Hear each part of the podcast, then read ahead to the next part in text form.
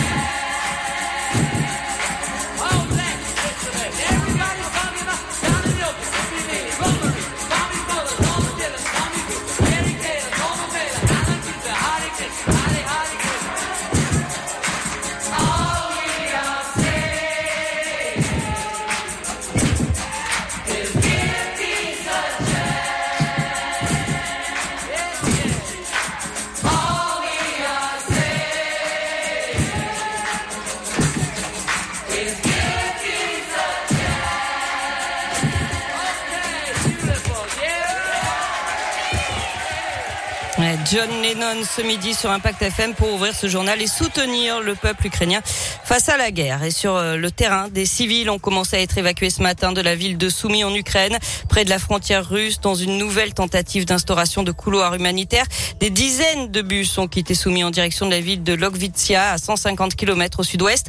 Le cap des 2 millions de personnes déplacées devrait être atteint aujourd'hui ou demain, selon l'ONU.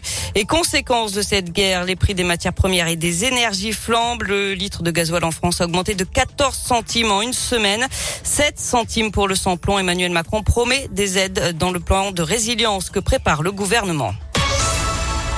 L'actualité à Lyon, c'est aussi une odeur de gaz sentie depuis ce matin à Sainte-Foy-les-Lyons et Lyon 5. Les premiers signalements sont arrivés vers 10h30. Les pompiers sont sur place, mais pour l'instant, l'origine reste inconnue.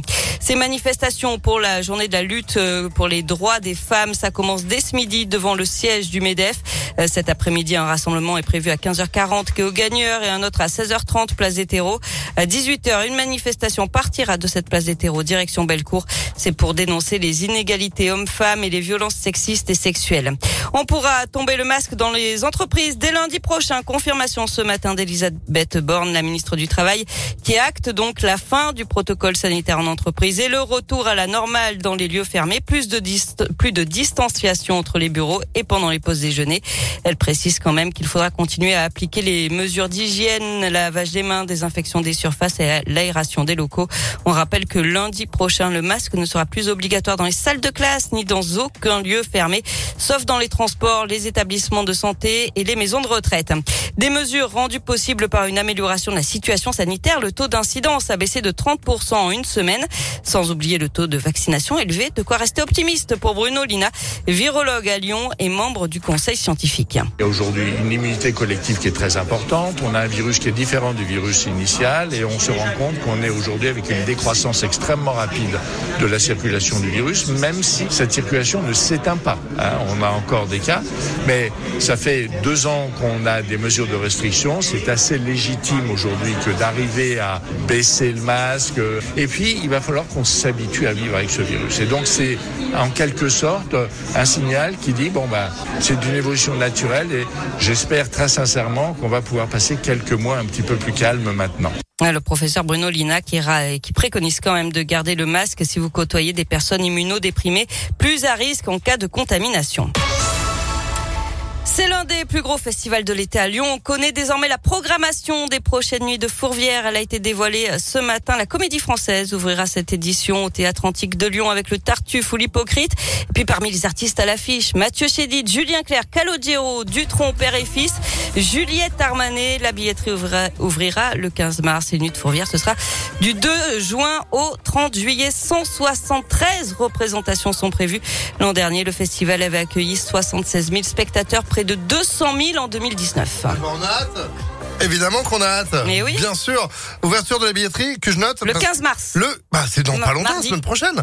Oh, bah, génial. dans une semaine. Voilà. Et puis après, une fois qu'on sera sur Internet, vous êtes le 8452e. Vous avez Oui, deux ça. heures de queue. Ah, très bien. Peu de patience. C'est- non, mais c'est la rançon du succès et ça va se remplir à une vitesse. Voilà, c'est ça qui est bien, vivement. Merci beaucoup, Sandrine. L'info euh, continue sur impactfm.fr autour de l'actu à 16h avec Antonin euh, pour la fin d'après-midi. Et puis, bah, vous demain matin dès 6h30. Bon après-midi à demain. Mais oui, il va faire beau cet après-midi.